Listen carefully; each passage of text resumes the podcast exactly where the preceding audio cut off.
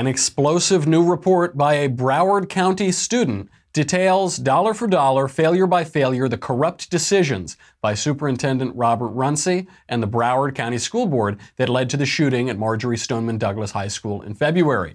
This report is a bombshell, and local authorities and media are already trying to suppress it, so we will give the report's author a chance to spell out what it means. Then, there's a lot of news. Paul Ryan quits Congress, the feds raid Trump's lawyer, and we might go to war with Syria. I thought we were already at war with Syria. We might go to more war with Syria.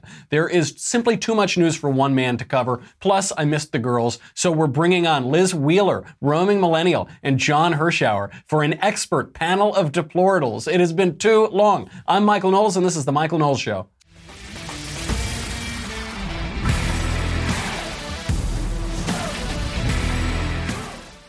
How long has it been since we've done a panel of deplorables? It has been way too long, and it's the only way that I get to talk to girls. Sweet little Alisa has to talk to me. She's forced to do it, and you're like, Mac, let me go. But other girls in like the real world in outside of my you know immediate future family they don't do it so we have to do the panel of deplorables. Plus john will come on too. Before we get to my guest this is a bombshell report and it's being suppressed in broward county and it explains that perhaps the ar-15 wasn't the problem here. Perhaps there were huge systemic failures by corrupt government officials. Before we get to that let's talk about something nice. Let's talk about thrive market the, we, we have to thank our sponsor, Thrive Market. They are wonderful. We get to thank them. They help keep the lights on. And I think they're probably going to extend my life because, you know, before Sweet Little Alisa, before I got great products like Thrive Market, I would basically just eat slop in the gutter. I, that was morning, noon, and night. That, that was my food. I wouldn't even go to a store. Thrive Market is a revolutionary online marketplace on a mission to make healthy living easy and affordable for everyone. You can shop for thousands of the best selling non GMO foods and natural products. Uh, before Thrive Market, I only ate GMOs, concentrated GMOs, and I didn't feel very healthy, you know. Uh, they're always at 25 to 50% below traditional retail prices. Check out the Thrive Market brand products because they are the highest quality ingredients at even more affordable prices than the current premium products listed on their site. And I love a good deal. You get everything from non GMO food, snacks, vitamins, supplements, personal care products, eco friendly cleaning supplies, safe and non toxic beauty products. If you want to look like this, folks, this doesn't just happen, all right? You need a lot of beauty products. You need a lot of beauty products. and I need a lot of beauty products. Kitchen staples, home goods, organic baby food, kids products, and much, much more all shipped straight to your door. It's 2018. You don't need to go places. Come on. You can save money and get it shipped right to your door so that you can stay just fused to your couch like I do. More than 70% of the Thrive Market catalog cannot be found on Amazon. I know you want to buy everything on Amazon. You can't get this stuff there, it's too good. Largest retailer in the country that sells exclusively non GMO groceries, and it's really good. A lot of us aren't close to local places where you can get these things. Do it here, get it, it's very easy. Then, don't say I never did nothing for you. You will get $60 of free organic groceries, plus free shipping and a 30 day trial. How do you get all of that, Michael? It's too good to be true. I know it is. So do it now and help me out and help you out. Users will get $20 off their first three orders of $49 or more plus free shipping. Most shoppers spend more than $49 on the site anyway. You're going to want to when you see how great it is. You get this deal three times in a row. That's really good. Go to thrivemarket.com slash Michael, M-I-C-H-A-E-L, to get your instant $60 off free groceries. Thrivemarket.com slash Michael. My next guest, my guest is very strange. He's one of the strangest guests I've ever had on my show because after that awful school shooting in Broward County on Valentine's Day, he didn't just go running straight to CNN. He didn't, his first reaction after that horrible shooting wasn't just to become famous on TV. I know that was ever that was everyone's fa- you know that kid, the meme kid who went on and he called Marco Rubio a terrorist and on. This guy is like the opposite of that. Kenneth Preston is a 19-year-old Broward County student who reacted to the shooting by actually investigating what happened. Kenneth, thank you for being here. It's my pleasure, Michael. So, you spent over 100 hours combing through thousands of pages of local government documents. You spoke with dozens of school and law enforcement officials, past and present, parents of victims of that shooting. You got to know their families. You spoke with members of the media. In short, you did exactly what the Stoneman Douglas gun control kids did not do. You actually did what every adult journalist in America failed to do. The things that you found out in your report by actually doing the work of investigative journalism Any of these news sites could have done it. You're just the guy who actually did the work instead of shallow media grandstanding. My first question What were you thinking? Actual investigative journalism is not going to get you on CNN, buddy. Why did you investigate what happened? Listen, journalism isn't dead yet, Michael. Uh, so you're like the I, last. uh, it's you and Sharyl Attkisson, I think. I think you're the two last go. journalists in America. There you go. It was it was a whole lot of anger. Everybody in this county was angry, but uh, I was sort of bothered by the fact that I was constantly seeing officials in the county going on uh, lobbying for more money for Broward County, and if only more money were to uh, flow into the county, we could have prevented, uh, or we can we can harden our, harden our schools in the future. The issue, though, is that most people don't realize that we we've had a whole lot of school safety money that's been designated to Broward County schools, uh, but it hasn't all been spent properly. Uh, but that's only that's only part of the report. So I want to know the report is very good, it's very detailed. You source every syllable in it. What are the main conclusions? What's the 30,000 foot view of your investigation? Uh, so basically, uh, the findings of the investigation were twofold. First off, there was $104 million designated specifically to school safety in 2014.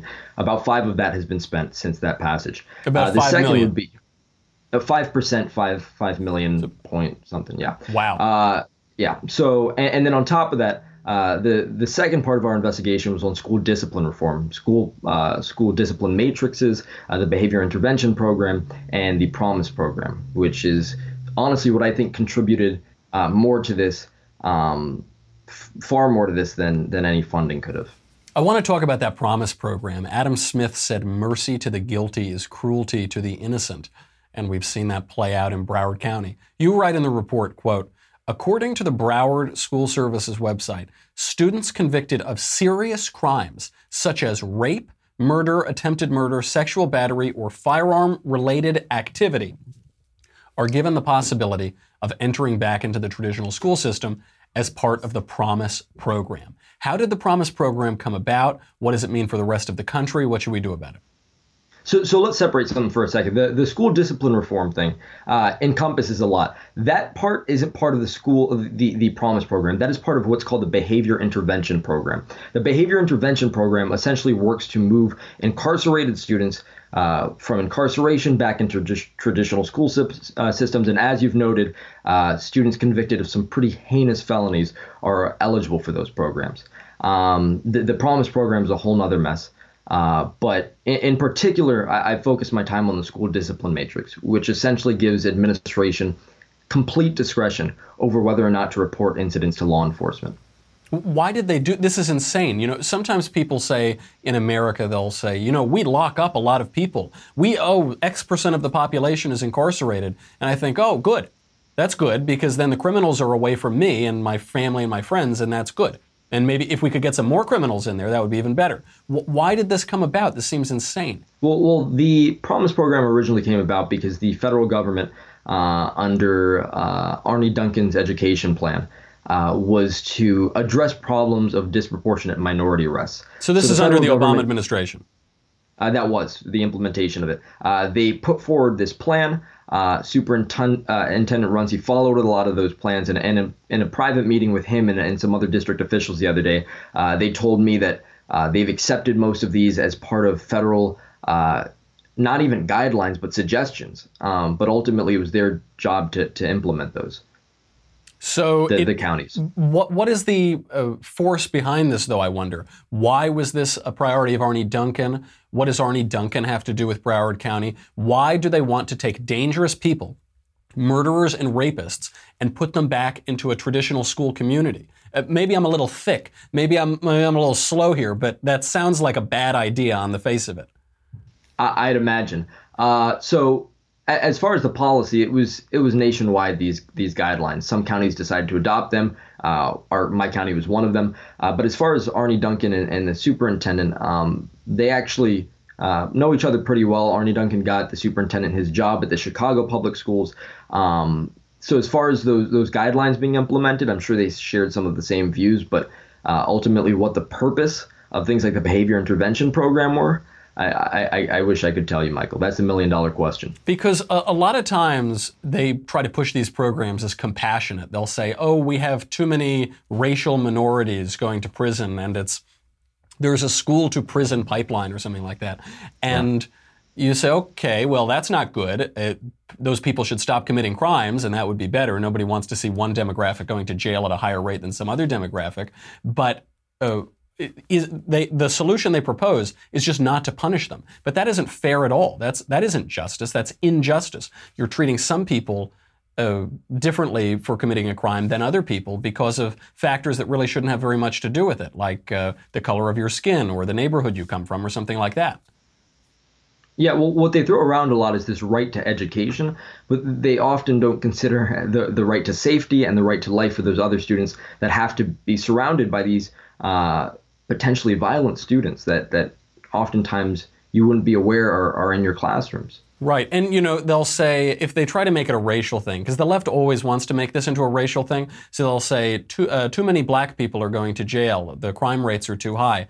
And you say, okay, well, I don't see how your solution of putting those criminals back into the traditional uh, school system, how is that fair to the black students who don't commit crimes? You're imperiling their safety. That isn't, that isn't good for anybody. That isn't good for the school. You quote a veteran deputy of the Broward Sheriff's Office as saying, quote, I'm sorry to say but we all knew some sort of tragedy like this was going to happen in Broward. You can't just stop arresting kids and send kids straight from juvie back into schools without expecting something like this. As officers, our hands were tied. The decisions were political ones, not well researched or backed by evidence, just follow the money. If they really wanted to know what worked, they would have asked us, the officers. Why aren't more law enforcement officials speaking up and speaking up publicly? well, they're employed by the county. This is the same county that, that failed them uh, and failed our students and teachers that day. So, you know, the, the only reason he spoke to me is is because uh, you know now he's retired after after decades on the force. So, but but many of these people are, are not willing to come forward with their vote uh, with their voices because they're they're afraid of um, you know the the backlash that they may receive. Professional but, backlash, but I, right? Yeah, without question. So you spoke. Um, uh, d- uh, mm-hmm. correct me if I'm wrong. You spoke at the school board meeting last night. Uh, I tried to. Yeah. What um, happened there? This was you were going to present your findings, 100 hours of research. You've combed through all the documents that journalists didn't comb through. You're going to present it to the school board, and then what happened? Well, uh, three weeks in advance, we had a set speakers list of uh, seven speakers, which included survivors, uh, some families of victims, some were affected, and and just you know con- community members that want to to have their voices heard. Uh, and I had about six minutes of time, uh, different from the usual three because I, I had some time relinquished. So basically, the gist of what happened is an hour before this meeting, I had uh, received a call where they said all seven speakers were cut, and my time would be cut in half. Um, so I get there, and I had an entire six minute speech prepared. I had to basically uh, throw that speech out and, and, just come to the board and say, you know, for the last uh, week, you guys have been doing everything in your power to subvert our message. Um, and you know, so we pushed that that message out to national media outlets, and I'm I'm sure uh, Runcie's uh, sweating a little bit now. That's Runcie. Runcie is the superintendent in Broward County, and right. he doesn't come out looking very nice in your report. You see this a lot in local government where they'll say, oh, no one's going to pay attention. We can cut this guy's time. We can shut them up. Who's going to find out? What are you going to do? National news cycles are going to move on, and then we can keep being just as corrupt as we ever were. How corrupt is the Broward County School Board, and how corrupt is Superintendent Runcie? you know, it's funny. In 2011, this was just before the superintendent got here, uh, a grand jury commissioned by the former governor uh, looking into the Broward County School Board said that if if it weren't for a constitutional mandate, they would recommend that the school board be abolished entirely because of how deep seated the corruption were. There were a couple school board members that were arrested. The superintendent had to step down, and obviously the uh, superintendent Runcie came in. He was in fact supposed to clean up the mess and bring about transparency to the district. Um, so there's some deeply ingrained corruption, without question. Unbelievable. Uh, so I, I, I, want you to continue on that because I, I, I want to hear more explicitly about sure. this guy's corruption. And I, I have one more question for you. But before we do that, we got to keep the lights on. We have to keep the lights on. We get to keep the lights on. Now, you know, Kenneth, you're a young man. You've got a thick pompadour over there, a good head of hair. But, you know, as you get older, perhaps uh, you'll want to keep that head of hair because Look, for me, for most of my life, I'll tell you this. I, you know, as an actor, wasn't making a ton of money, you know, not exactly an Adonis of a man. I'm not saying I, I'm ugly. I'm just saying I'm not like a hulking mass of man. I'm not Conan the Barbarian, but I've always had a good head of hair. Always had, and that, that has always helped me out. That's how you get the sweet little Elises of the world. Keeps is the easiest way to keep your hair. Keeps offers the only two hair loss products that are clinically proven to keep the hair you have. Lot, there are a lot of products out there that are basically just voodoo from shaman in the deserts. You know, and they say like sprinkle three legs of goat on your head or whatever, and then it'll. That's not going to work. You need you need results uh, that can be clinically proven. You need treatments that are clinically proven to work.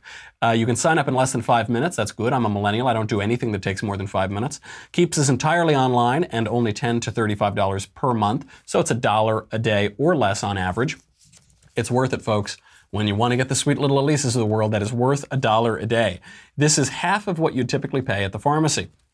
Getting started with Keeps is very easy. You just answer a few questions, you snap some photos, and I know all of you guys have a lot of photos on your phones. Don't send those, send the good photos of you know the hair and everything. Send those in. It's a licensed doctor remotely reviews your information and gives you the right prescription all without ever leaving your couch. Within 2 to 3 days a 3 month supply of your treatment will arrive perfectly packaged at your door.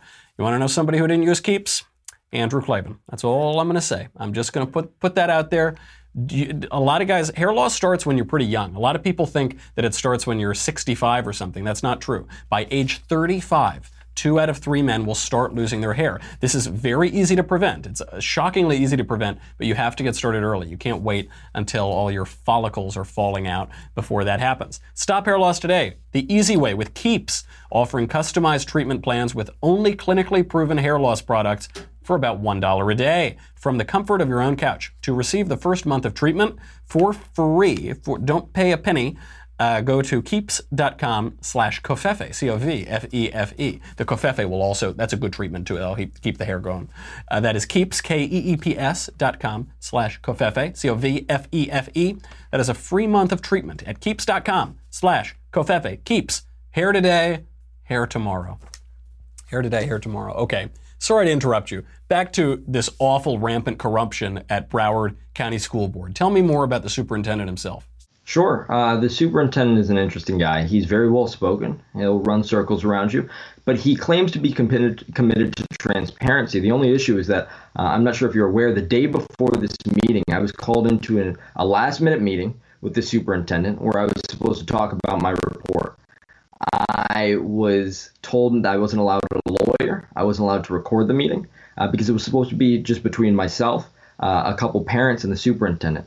Once I got there, it was stacked 10 district officials, all of whom work for him, himself, and they took two hours to speak with me uh, about my report to try and sort of pick it apart and, and tell me what was wrong with it.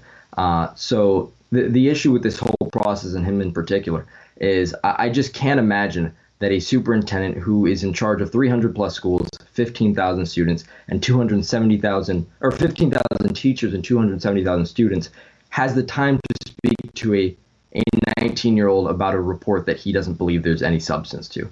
Uh, so so Runcie Runcie's sweating a little bit. That's a great point. That is a great point. He is clearly, you don't do that. You don't line up your officials and take the time unless you think this is a big deal. And what they're always going to tell you is, oh, it's nothing, it's lies, it's nothing. This is it. Keep the pressure on him, man. You are doing excellent, excellent work. It's really, really admirable. Uh, great to have you here. Kenneth Preston, you can read about the report. Uh, it's uh, so one uh, published in The Hill and uh, some other national media are covering it too. Keep the pressure on them. That goes for every conservative out there, people who want to help education reform, and also to Kenneth. Kenneth, thank you for being here.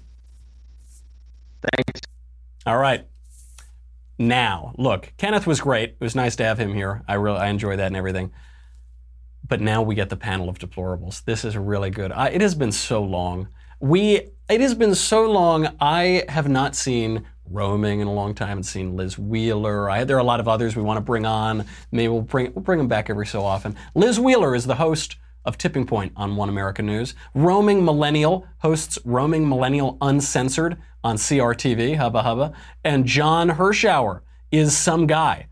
No, John has written all over the place. He's written at National Review and Daily Wire, New York Times, Fox News Nation, and the Fairfield Mirror. He was also the national undergraduate winner of the Buckley Program Ideas Essay Contest. That's how I know him.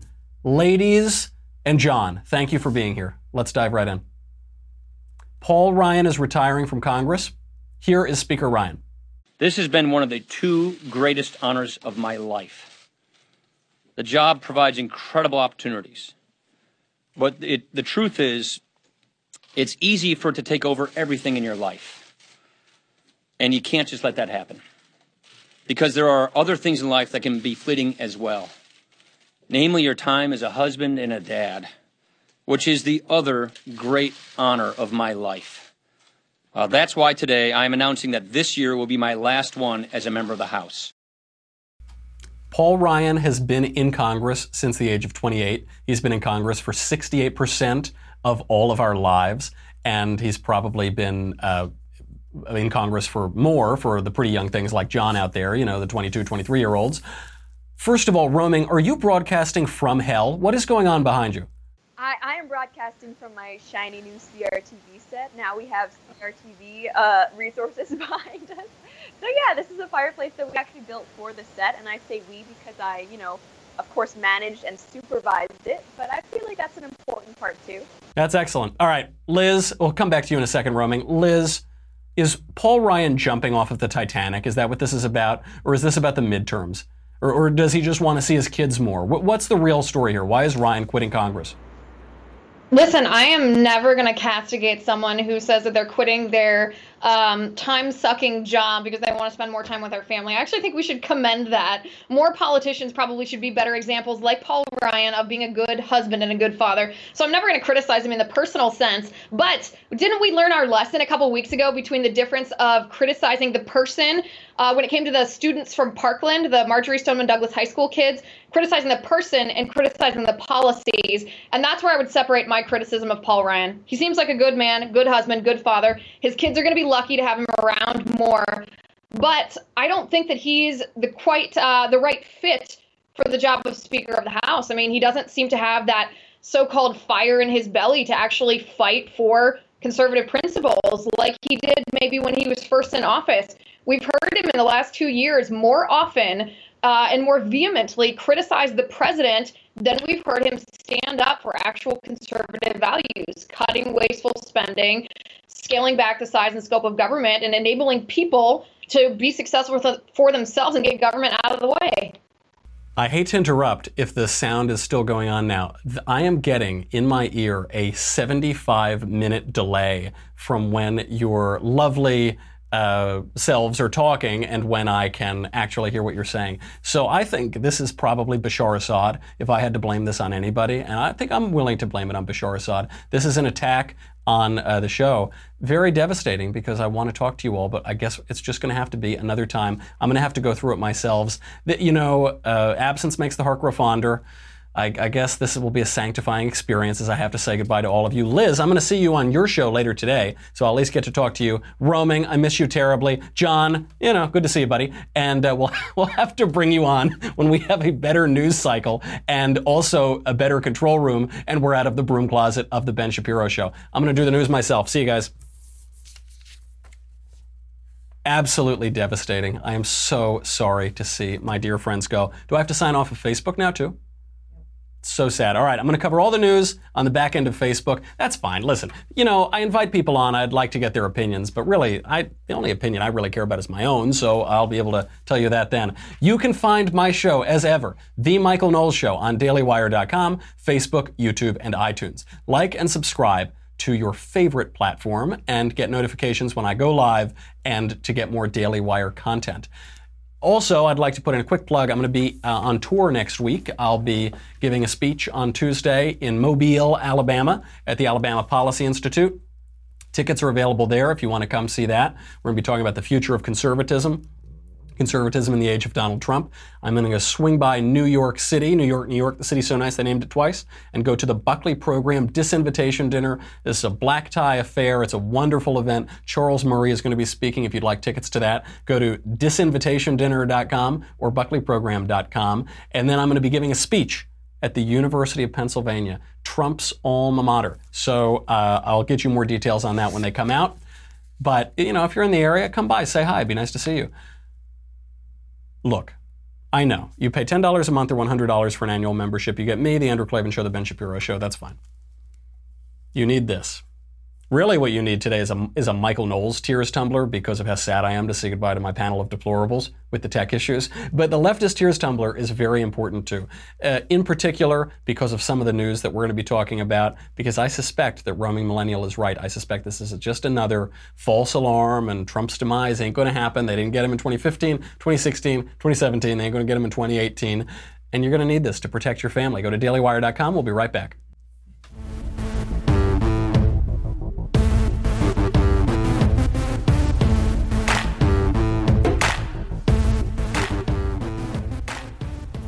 All right. We'll, we'll hit all three of these news stories before we have to go here because they are really important. This is one of the biggest news days I can remember in a while. Paul Ryan is out. Paul Ryan has been in Congress since the age of 28.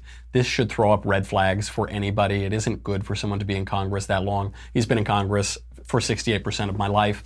And th- that said, unlike a lot of other conservatives, I'm going to defend him. I, I, like Paul Ryan. I think he's pretty good. He comes from the wing of the party that seems to care mostly about economic issues, but he's been pretty good on it. He's and he's also the only a Republican and conservative who's really had the cojones, the cofefones, to go after entitlements, which are the biggest driver of debt and deficits that are some of the greatest threats to our liberty since we've been in there. He had a he was the guy who put forward the path to prosperity. He said, We'll touch the third rail, we'll reform Medicare, Medicaid, Social Security. He gets a lot of credit for that. A lot of Republicans are far too cowardly to even touch those issues. With regard to Donald Trump, he played it fair enough. There were a lot of Republicans, some of whom are now employed by the administration, some of whom are in high posts in the administration, who threw Trump under the bus, who said, I won't support him, he should drop out, he should get out of here. Paul Ryan didn't quite do that. Paul Ryan played nicely. He didn't want to uh, say that the Republican Party made this awful error. He didn't pull the Mitt Romney and say this is the end of the world and you know what an idiot you would be to vote for Donald Trump. He didn't do that. He he basically was respectful of the American people and res- and fairly respectful to, toward the president. So I give him a lot of credit for that too. When he took the job as speaker, nobody wanted to be speaker. It's easy to forget in these 24 hour news cycles, but the Congress was hopelessly divided at that time between the Freedom Caucus and the establishment types. Boehner was considered a, a toxic figure. The conservatives really didn't like him at all. They felt he didn't stand up enough to Barack Obama. And Paul Ryan took it as a consensus job. He was the one guy who could do it. It didn't seem like he really wanted to that much much. He was doing a wonderful job for his own career and for the country as a budget chairman, and uh, he took the job and he, he did fine in it. He's not rock ribbed on some of the social issues, he's not rock ribbed on immigration, but uh, c'est la vie. All in all, I think he's done a pretty good job. Uh, who knows? When someone's been a politician for that long, basically his entire life, usually there are some other considerations here. It's not just to see his kids, and it's not just uh, because he's been in Congress for 20 years. One suspects that he thinks that the Republican Congress is not going to survive the election, perhaps. He suspects that Donald Trump might not survive the election, or he just wants to run for another office. But all in all, I think conservatives should be nice to him. We shouldn't eat our own. We should wish him well. He did some good stuff. And compared to a lot of other politicians and issues, he's, he's a lot better than they were. Moving on to some scarier news, the feds have raided President Trump's longtime lawyer, Michael Cohen. And what this seems to be is Democrats and bureaucrats trying to overturn a presidential election over a hooker, over a hooker 10 years ago. Donald Trump met a hooker. They uh, allegedly had one tryst together, and that was it. And when I heard that story, I was shocked. I actually was really shocked that Donald Trump only did it once. I figured, you know, she was a famous porn star. I figured it would have been at least five or six times. Just one night. That's the, and they're going to try to overturn a presidential election for this. I, I had the privilege of talking to Antonin Scalia before he died. And uh, a couple on two occasions I got to meet him. And we asked him what the greatest threat to American liberty was, and he didn't hesitate. He said, the bureaucracy, the unelected executive agencies. And this is what people mean by the deep state. The deep state isn't some secret underground bunker with computers and everything. You know, I guess they probably have that too, but that's just because it's the federal government. It's not this crazy conspiracy. It's just bureaucrats. And uh, he he observed that there's nothing conspiratorial about recognizing that. And this is bureaucrats trying to undo a presidential election. The Mueller investigation has clearly exceeded whatever limits it had. I suppose it didn't really have any at all. Uh, the, the investigation was supposed to be into Russian interference in the election. For some reason, now we're looking at President Trump's personal lawyer and communications he had with some hooker 10 years ago. I don't know how we got there. Uh, and it, it's really put him in a tough spot uh, because the investigation has gone on way too long. It's gone way too far. We shouldn't be talking about hookers 10 years ago. If it's actually about Russia, we should talk about Russia. But now, if Trump fires Mueller, he looks guilty, even if Mueller has nothing. If Trump doesn't fire Mueller, Mueller could indict him over the pack of bubble gum that Trump lifted from the Queen's 7 Eleven in 1955. Who knows? These investigations are really big. You can indict a ham sandwich in New York or D.C. So, what should be done about Mueller? My gut instinct is that the Mueller investigation hasn't turned up very much of what it was trying to turn up. Namely, Donald Trump, the Manchurian candidate, wearing a trench coat like Boris from Rocky and Bullwinkle, talking to the Russians, you know, in secret meetings and colluding with them and undermining the uh, integrity of the United States. I don't think they got any of that. I think they're throwing spaghetti at the wall and grasping at straws, and you're going to end up with a lot of procedural crimes and talking to hookers and things for for nights in a hotel 10 years ago. So my instinct tells me don't fire Mueller. The only way you can guarantee that uh, Trump looks guilty in the court of public opinion, which is frankly the only one that really matters in politics, is is to fire Mueller. That looks like an admission of guilt. It, it almost seems like he's being baited into firing him. So I think that probably that would be a mistake to do that. But it's really frustrating, and it shows all the more reason why we elected Donald Trump. We elected Donald Trump to stop this ridiculous nonsense and to stop unelected bureaucrats from telling us how to run our country. That's how they do it in Europe. That's how they do it in Brussels. That's how they do it in the United Kingdom. That's how they do it uh, in a lot of places in the world. I guess not in the UK anymore since Brexit. But that's not how we do it in America. It shouldn't be how we run our government in America. And the, the bureaucracy is the threat. That's the threat to freedom. And then in other news, we may go to war with Syria our dear President Covfefe tweeted that we're about to fire, fire missiles at Syria. You remember you remember when FDR tweeted about how he was going to drop the atomic bombs. You remember how they tweet said, "Get ready." I guess we actually did d- drop leaflets down on the people. They didn't tweet it, you know. Uh, the tweet from President Trump read, "Quote: Get ready, Russia, because they will be coming, nice and new and smart." Get ready, Russia in Syria. In another tweet, Trump said that our relationship with Russia is worse now than it has ever been, and that includes the Cold War. That's the alleged Russian, Russian stooge. That's Boris and Natasha, according to the Democrats. He's talking about how awful uh, our relationship with Russia is, which it is.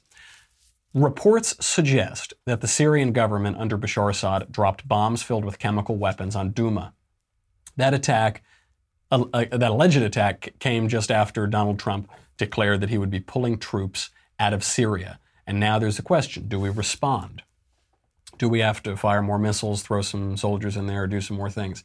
Some conservatives are skeptical here. Guys like Tucker Carlson, they point out that we don't have firm evidence that this was an attack by the regime. Uh, that, that it doesn't make much sense for the regime to be using chemical weapons as they're about to get exactly what they want. They want the Americans out of there. They're about to get exactly what they want. It's announced that they'll get what they want. And then Bashar Assad, what a dummy, uh, has this chemical attack. Also, in February, Defense Secretary Mattis admitted that there was no evidence that Bashar Assad used sarin gas on his citizens, despite reports that he did. If you consulted the mainstream news, if you asked the average person who reads the newspaper, they'd say, oh, yeah, Bashar Assad used sarin gas on his citizens. Uh, but General Mattis, Defense Secretary Mattis, said, no, we don't have any evidence of that. That's just a thing people report. Now, Bashar Assad is a butcher. I mean, he's an absolute monster and a psychopath and a butcher. But why would he do this? Why would why on earth would he do this sort of chemical attack now? It doesn't make a lot of sense. Doesn't mean that he didn't do it. It's just a little strange. It doesn't quite add up. Uh, so, what is our strategic interest in Syria? President Trump has just appointed Ambassador John Bolton, one of the greatest men in the country with one of the greatest mustaches in the country, to be his national security advisor.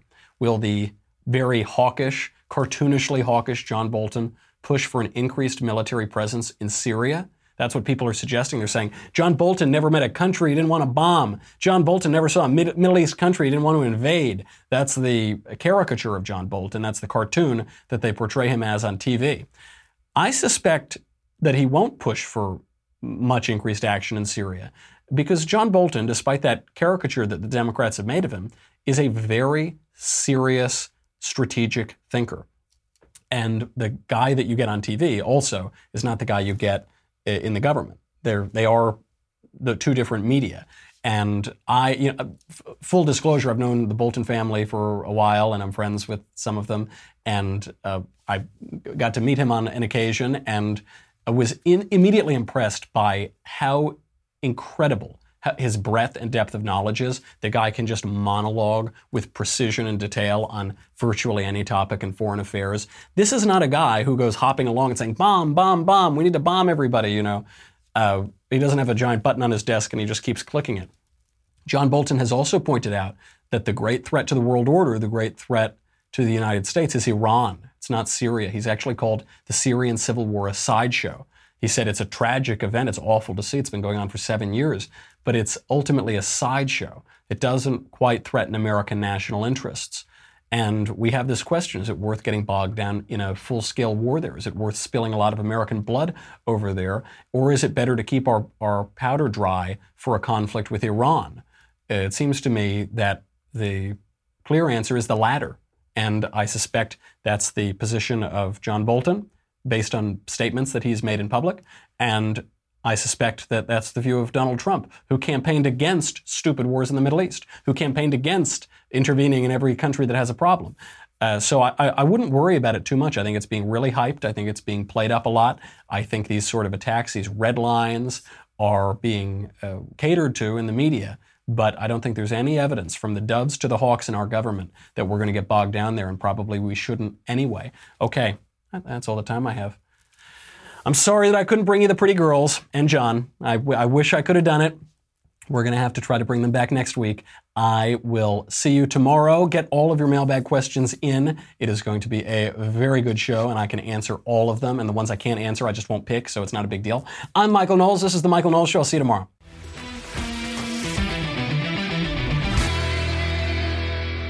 The Michael Knowles Show is a Daily Wire forward publishing production. Executive producer Jeremy Boring. Senior producer Jonathan Hay. Supervising producer Mathis Glover. Our technical producer is Austin Stevens. Edited by Alex Zingaro. Audio is mixed by Mike Coromina. Hair and makeup is by Jesua Olvera. Copyright Forward Publishing 2018.